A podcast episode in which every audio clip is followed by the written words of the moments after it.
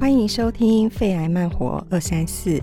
在节目中，我们将带您了解肺癌相关的各种议题，让专家与肺癌的学长姐带着大家一起战胜肺癌，让幸福延续，勇敢前行。各位听众朋友们，大家好，我是这一集的节目主持人 Angel。今天是节目开播第一集，很高兴能在空中跟大家相会。这集我们特别邀请了一位超重量级来宾，台北荣民总医院肿瘤医学部教授及顾问蔡俊明医师。欢迎蔡教授，也请蔡教授向听众朋友们打声招呼。啊，安九好，各位听众朋友，大家好。今天非常荣幸能够邀请到在肺癌治疗领域权威的蔡教授来到节目上，跟我们聊聊肺癌大小事。今天的主题要来探讨。每位刚确诊的肺癌病友都曾经经历的心路历程，在得知确诊肺癌的当下，大部分的人心情一定非常错愕的。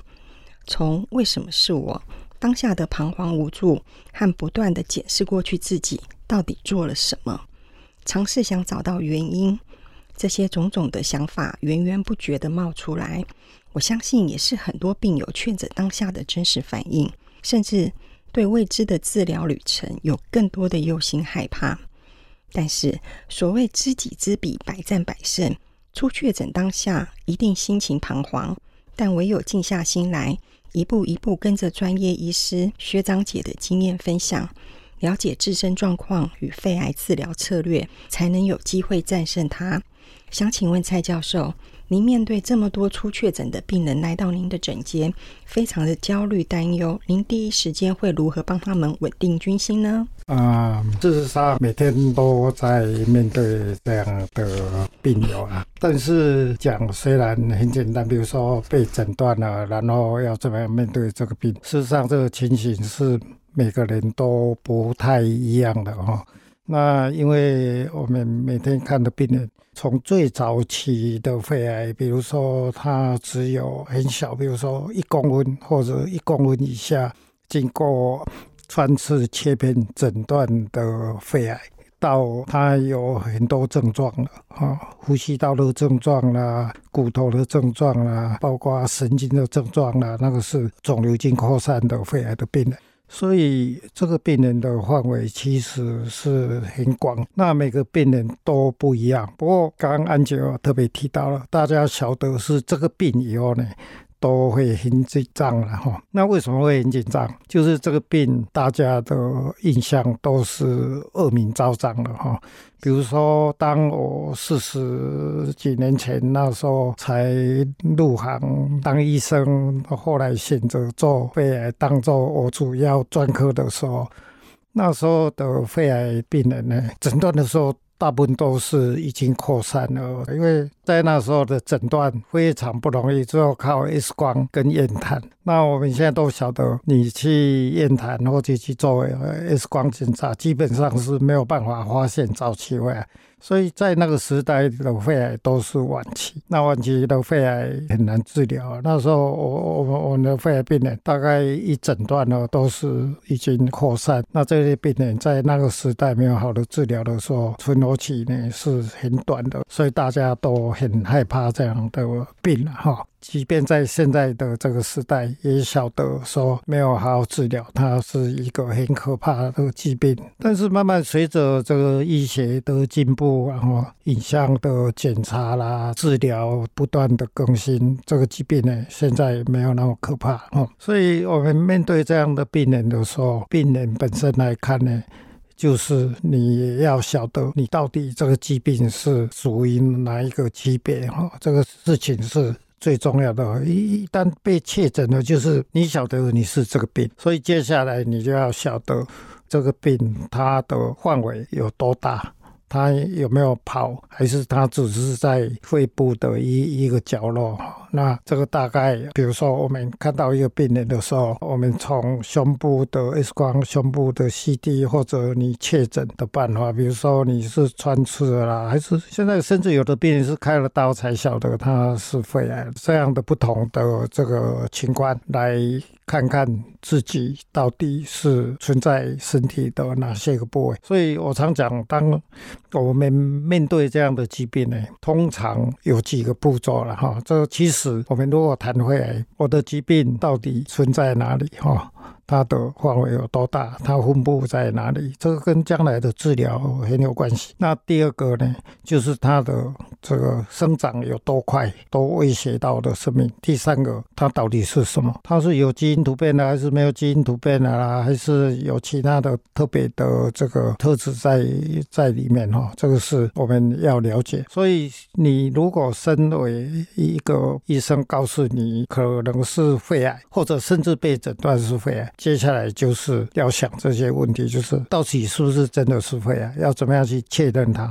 第二个是我的病呢，到底范围有多大？它是小小的，我我可能很简单的开一个手术，而且甚至不要太大的手术就可以把它治疗好。还是这个病在不知不觉当中，它已经啊扩大了，范围还不小，或者甚至有一些病人是完全没有症状，有一些病人我们刚提，他有一些疼痛啦，或者其他不舒服的症状，哈，这个都会影响到将来的治疗，将来的后果，怎么样面对这个疾病，要怎么治疗？它到底又是怎么样的本质？哈，这个是一定要面对的问题。所以当然你不会一开始医生告诉你说：“哎，这个是是一个恶性的肿瘤的时候，这些所有的我刚刚提的问题都有答案，不会了。”哦，那所以当你这个答案确定了以后，有些可能已经是比较晚期的，有些比较早期了。你要面对的就是我们刚提的这些问题，一一都要有比较准确的答案，才能从容的应对这个疾病。那比较早的期别，当然没有什么困难啊，你只要开一个刀就可以完全把它断根，这当然是相当幸运了。那疾病比较晚期，它疾病扩展的这个比较范围比较大的，现在也有很多新的治疗哈。但是你的治疗做得对的话，就是我刚讲的，你要晓得这个疾病的活性到底怎么样，这个它到底是谁哦，它的本质是什么？这个就是我们现在常常谈的基因检测。所以你就要了解这些东西，在一开始诊断，你都如果对这些都不了解，医生就是会针对这些。问题一一去得到答案，所以你就要去做一些检查来获得这些答案。那有了这些答案以后，来选择适当的治疗。所以话又讲回来，现在为什么要要了解这么这么多的事情，就是要了选择比较正确的治疗法来。克服这个疾病，即便是相当啊、晚期的病人，诊断的时候一开始没有注意，或者本来这个疾病就很呃很这个顽劣哈。他一开始的时候，他完全没有症状，等到发现的时候，已经相对。举个例子，本来以为腰酸背痛只是这个骨头这个老化啦，或者坐久了，但其实是肿瘤已经在那里。生根了哈，一诊断的时候已经相对有的甚至于这个没有办法行走，或者有时候大小便很快的失去控制，没有办法自己处理的时候，那表示他有时候已经相当晚晚期。即便这样的疾病，我们现在呢，只要能够确定它的本质，认清楚它，然后给他对症下药。这样的病人存活几年，或者这个很长期的不断的有效的治疗，现在讲起来都不是问题哈。所以我们现在讲晚期的病人，有的都活了好几年。所以重点不是你是第几期，你是不是晚期，重点是你要找到有效的治疗，这个才是重点。而且治疗要有很多有效的治疗累积在一起，那我们的存活就会越来越长。所以有时候我们的病人，我们看到医生大概一给看病人，翻初步的资料，做个简单的生理检查。然后会去了解我刚讲的几个问题，比如说经过切片确诊了，医生要了解你的疾病的范围都有多大，他会开立一些特别的检查。那这些检查一一做完，我们刚讲的几个问题就会有答案，然后甚至连治疗都会有这个啊、呃，怎么样来治疗的对策都会浮现出来。所以当你一开始被确诊的时候，先不要惊慌，因为后面我们还有很多要做的事情，要一一把它解决。而且呢，即便检查出来这个疾病，如果很极限，当然很好；如果这个疾病的样貌很多，症状也不少，痛苦也不少，检查起来的结果也不像开始想那么简单，也不要担心。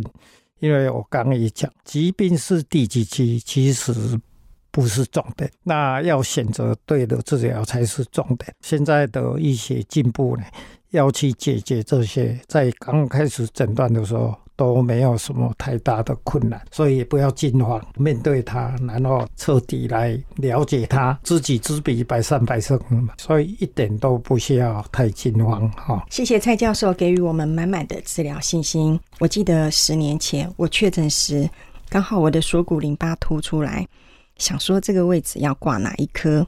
去诊所看，诊所医师建议我可以挂血肿科。那时我刚好要去大医院做某片检查，所以我就顺便挂了血肿科。血肿科医生以为我是乳癌，先做乳房触诊，发现没有问题，请我去照 X 光。这一照发现我的肺部满天星的肿瘤，当场告诉我要安排住院检查。其实我在那年听到好几位朋友的朋友得到肺腺癌，当时我就问医生，我是不是肺腺癌？接着就开始大哭，医生安慰我说：“小姐，小姐，我们有标靶药物可以吃。可是标靶药物不就是癌症病患吃的吗？”我更加确定我就是肺腺癌，而且是四期，因为已经移转了。然后我一路哭着回家，抹片检查也没有做。当时真的很害怕，网络上也很少有资料可以查。还好现在在网络上有社团可以查到一些资料。也能够让癌友们互相鼓励。那么，我们接着就开始针对肺癌初确诊常见的问题跟教授请教。第一个问题想请问蔡教授：通常初确诊的肺癌病友来您诊间，最常问哪些问题呢？啊，我们病人一确诊以后呢，最常问的问题是治疗会不会有效，会不会很辛苦？我治疗会不会掉头发？我会不会变丑？都是这几个问题。不过大家普遍最关心的就是我到底也可以活多久？我们在四十年前我刚当医生的时候的回答，跟现在的回答是完全不一样哈。我们现在面对这个疾病，级别都不重要，好好的确定它是什么样的性质，决定好的治疗。通常有这样治疗，我们以前都讲这个一年存活率啦，两年存活率，对，以前肺部的肿瘤，在我当啊住院医师的时代，存活晚期的病人存活很少超过半年，因为以前要存活到五年是非常非常困难的事情哈。那因为没有什么有效的治疗嘛，可是现在一般讲起来，我们一般的病人活五年的机会很很多，几乎是将近一半。或者超过一半，哦，所以不是困难的点，所以区别不用太担心。重点是有没有好的治疗，我们就需要。积极就去找对的治疗，所以我们现在关于肺部肿瘤的检查也很先进嘛，哈，所以我们就也晓得基本的概念，就是有基因突变的很好，就有标靶药治疗；那没有基因突变的呢，也有免疫治疗跟化学治疗。所以有时候我我常想，上帝造人好像也有他的公平性，哈。有基因突变的，我们都希望四年五五年以上了。打免疫治疗的也有将近四分之一、三分之一可以长期存活，这些都是很有机会。所以选择对的治疗。如果你有基因突变，但是你没有发现它。那即便发现他又没有接受好的治疗，这个是相对可惜的事情。哦，所以我们现在在看我们的病人，就是每一个阶段都有可以接续一些好的治疗。我们现在在看以前，像我们以后来看现在一样啦。哈，比如说三十年前，我们都没有想到那个肿瘤的疾病可以活这么久了。哈，那我在几个私人医院。那里的护理师都跟我讲说，他们没有想到肺部肿瘤的病人还可以有这么久的存活，能不断的继续有对的治疗来讲，比你的级别还来得重要哦。如果没有把握好的治疗，即便级别再早，有时候没有选择到好的治疗，或者没有把握治疗的契机，可能就。很可惜哈。所以我常告诉我们的病人讲说，不要太气馁哈，面对这个。疾病不要太悲观，你只要能多支撑，然后不断的进步嘛，将来会有机会哈，这是啊很重要的一点。谢谢教授。想请问一下，第二个问题是，开始治疗前，病友需要做哪些检查？这些检查的目的是什么？像我一开始就是做基因检测，才开始第一线的标靶药物治疗。我也很感谢标靶药物，让我的生活跟原来一样，没有太大的差别。那么想请教蔡教授，究竟做这些检查的目的是什么？检查前后我们又需要注意哪些事情呢？我一开始讲到呢，有几个重点嘛。我常讲说，这是对抗肺癌这个恶魔的三大武功秘籍。第一个呢，就是要晓得你这个疾病的范围。多大哈？一旦你确定了之后，那所以这个事情就是医生要去做检查来发现它分布的范围嘛哈。比如说，我们的病人会做胸部的电脑断层，比如说像安九刚刚提到，他有摸到那个这个锁骨，就是颈部的淋巴嘛。那颈部的淋巴的来源，它。可能有从不同的地方呢。如果是切片看起来都是像肺癌，或者我们胸腔科医生会怀疑是手骨的肺癌是最多了哈。有时候胃癌也会啊，刚刚提到有时候乳癌也会啊，有时候鼻咽癌有时候也会。但是要做的检查就是一般的检查要去查的时候，就会做电脑断层嘛哈。如果是确定它是肺癌，因为病理切片很容易区别它的来源是哪里。那我们通常要做检查就是。像脑部的磁振哈，那可以看脑部有没有转移，骨头的扫描可以看到骨头有没有转移哈。有时候甚至可以手术的病人，比如说肺部只有看到一个，其他地方都没有什么问题，我们也会做正治检查，因为正治检查相对还更敏感，它可以去。找到了一般的检查、例行的检查没有找到的隐藏的病灶，那可以避免不必要的开刀。所以每一个阶段有每一个阶段的这个检查。一开始诊断的时候发现不能手术的病人，我们大概不太会去做正子哈。那对于那种可以开刀的病人，要晓得有没有隐藏性的转移，会影响到开刀的后果的时候，才会去做正子。是，这是现在我们做。的流程，那你晓得你的疾病分布的范围有多大以后，我们当然会去晓得这个疾病的活力有多强。那活力有多强呢？就是看你的临床的表现哈。比如说，有的人体重一下子减轻很多，有的人体重都没有变化。那这些有我们叫做恶病体质，比如说体重减轻很多，体能衰退很多的人。它整体代表的意义就是这个肿瘤的活性很强，它会消耗你一些能量。那虽然肺癌这一部分的表现没有像其他，比如说肠胃道的癌症那么明显。但是有的人也会觉得很疲劳、很疲倦，然后精神体力不济。我们医学上有一个专有的名词叫体能表现啊，哈，这体能表现就是说，体能表现是零的，就是体力很好了，完全不影响你的作息。体能表现如果是三的，表示你一天有一半的时间要躺在床铺上下不了床。体能表现如果是的，几乎是整天卧床。所以这个体能表现呢，会反映这个肿瘤的遏制的程度，所以我们会靠这个来判断你的肿瘤的活性哈，还有你从影像它进展的程度。那另外还有一个我们用来评估。病人的肿瘤活性就是肿瘤指标。那肿瘤指标如果很多个肿瘤指标同时都很高，越高的表示肿瘤的活性越强。第三个最重要就是它到底是什么？我的敌人到底是谁？这就刚刚安九谈到了做基因检测，这个当然是医学的进步了哈。所以我们现在走到这个程度，那有时候我们的病人还会，特别是女生，然后不吸烟的病人会。产生这个疾病，在台湾大概有三分之二到百分之七十的女性病人都可以找到基因。那我们刚才也提了，你要找到对的治疗，你就很有希望可以有很好的控制哈。这个就是这个武功秘籍最后的一个，就是你需要去了解你的敌人。它的本质是什么，然后对它迎头痛击，这样才会达到有好的效果。所以这个一步一步，医生要做的检验不是没有道理。我们要知道它的范围有多大，因为如果它初步检查起来，连症状都发现不到其他问题，只要把肺部的问题解决就好。这个当然是最幸运的。但是如果不幸它有有扩散，你要晓得它扩散范围有多大，你要晓得它的活力有多强，那你要晓得它的基因的本质是什么。那我们治疗的时候，对这些问题都了解了以后，可以用来追踪看看你治疗的成果，这个都是很重要的步骤哈。所以这个一切把这个治疗的。基础打好，将来就很容易了解你的敌人，然后在适当的时候给他迎头痛击。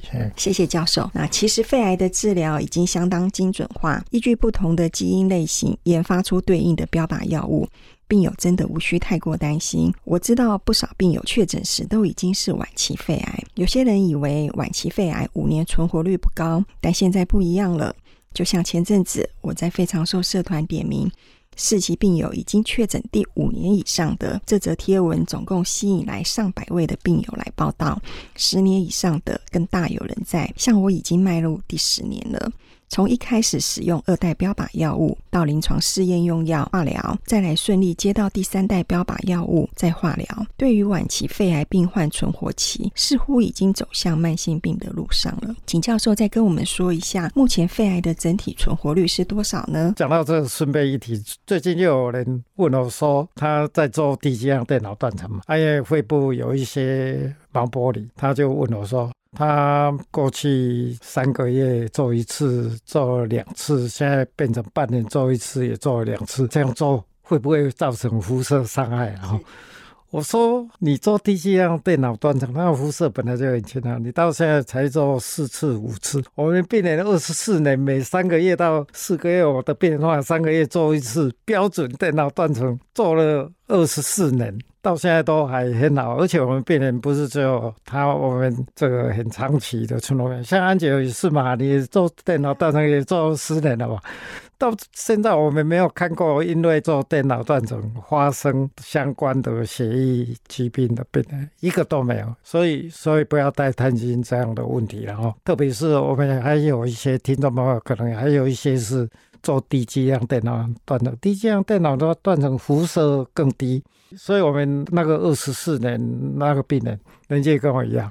有一天，我们就在聊天了。我说：“你如果照这么多电脑，你真的要把你照出问题，恐怕是你一百二十岁以后的事啊。所以不不要担心这个问题。怎么样对疾病好好做检查哈？不要因为害怕检查，疏忽了去应对这个疾病的契机。我想这个是最重要。”是。刚才提到的那个二十四年的病患，其实我在诊间外面也遇过他。那时候我刚确诊的时候，跟他聊天，我发现他活了十几年，脑部开刀两次。我当时的感觉就很像抓到那个宝可梦一样，死抓着他不放，然后一直问他很多的问题。然后他告诉我说，他还是有在煮菜。所以我确诊的时候不太敢煮菜，但是我听到他这样讲之后。我就有继续煮菜，给我很大的信心。他有告诉我，当时他的小孩子好像才念国中，十年前他就已经看到他的小孩子已经结婚生小孩了。嗯，所以他觉得说肺癌的治疗真的很好，然后也让他看到希望这样子。那不止他看到希望，我看到他，他也是我的希望。那真的不要自己吓自己。其实现在罹患肺癌，只要积极治疗、吃好睡好和保持乐观，就可以跟肺癌拉长抗癌路线。今天在节目中，我也想再次跟蔡教授表达我对您的感谢。我这一路上抗癌，谢谢教授不时给予我鼓励与照顾。有您在，我就有信心迈向第二个、第三个十年。好的，节目来到尾声。我们请蔡教授说几句对初诊确诊的肺癌病患的建议和低龄，鼓励一下正在奋战的病友们。我想，这个啊，安久是啊，我们病人当中的一个灵魂人物哈、特别是成立会长寿社团，这个非常不容易。有这社团帮助我们的病人，真是太大了哈！这只能用伟大来形容，因为我们从国外也几乎很少看到像我们的会长寿这么 active，帮助我们病人这么多的，大家同心协力在共同贡献这个社团哦，真的是给大家很棒的一些支持跟鼓励哈。那我们有一些病友们是相互扶持的哈，比如说我们张女士哈，我们刚提的这个病人张女士，诊间彼此之间有一些，我晓得我们的病人有些就成为好朋友哈，他们彼此的经验的传承很很重要。那所以我我特别在讲的是，即便诊断的时候觉得那么困难的疾病啊，像安九还是很乐观的面对。所以我，我一直在想说，刚我在来的路上，我们也也跟啊送我来的这个朋友也在谈到啊，面对这个疾病是很困难，所以我们都晓得适当的时候，那要有适当的步骤，然后改变新的治疗，每一个阶段都接受对的治疗。那好好接受治疗，每一天都像安九这样能够面对每天快乐的一天哈。我想安九最快乐的事就是帮助大家哈，是是是，所以帮助大家让他得到这个生命的活力。那他就不会纠结在说这个病什么时候会吃药，什么时候会有抗药，因为每一天都想说今天过了，嗯，觉得很有收获，很有成就。我明天要怎么样做，明天也会有同样的收获，有同样的成就。这样每天快乐的过日子。你看他安九，我从来看他都是笑笑的，这很活泼的样子。那所以你看他越活越年轻。谢谢。我想把我们的病友都有同感。所以，所以不要纠结在说每天皱着眉头说哇，什么时候要吃多久会抗药？我们确实碰到这样的病友，很担心哈。我的哦想法就是不要纠结在那个地方，怎么样把每天的日子过得自己快乐？过了一天就觉得，哎，明天怎么样来过得至少跟今天一样快乐，或者更快乐？这样每天的日子就会觉得很棒哈。我们要相信，我们一定可以战胜肺癌。让幸福延续，勇敢前行。今天的节目就到这边告一段落。非常感谢蔡俊明教授精彩且清楚的说明。蔡教授真的是我们抗癌路上最坚强的后盾。